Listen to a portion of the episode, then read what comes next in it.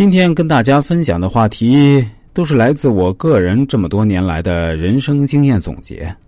这期节目的内容啊，可能有点颠覆您的三观，但是您认真听完，而且最重要的是认真听懂后，我保证绝对可以让您受益终身。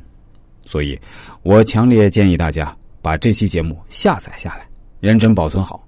并且能够时不时的翻出来听听，认真多听一遍，绝对可以让您在人生的旅途中少走很多弯路，少受很多折腾，同时也少遭受很多损失。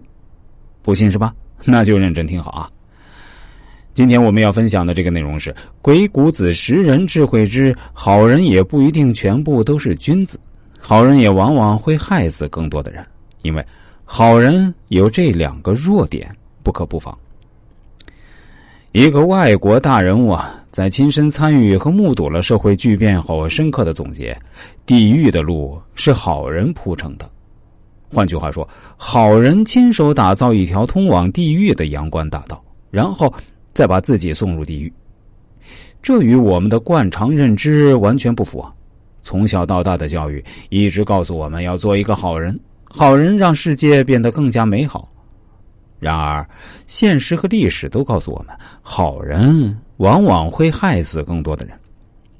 台湾历史学家柏杨先生就说过，在历史上，那些看起来道貌岸然的清官，给国家和社会带来的危害，往往很可能比所谓的贪官还要大，而且大得多。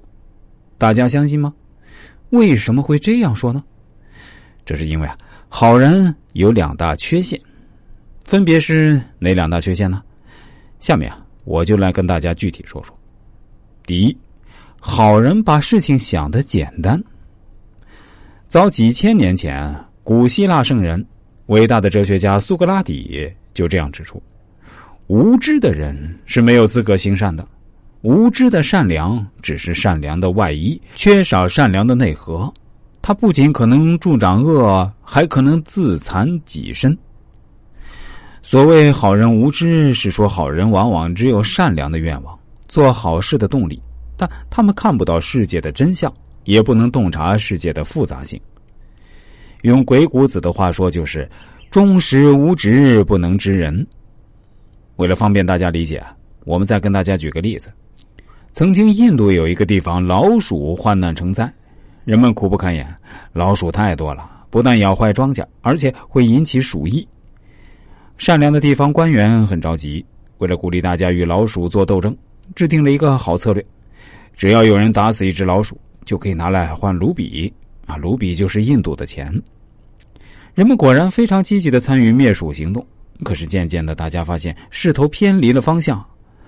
好人看不到世界的真相，他们的思想是直线性的，所以只要行为是善意的，就会有善意的结果。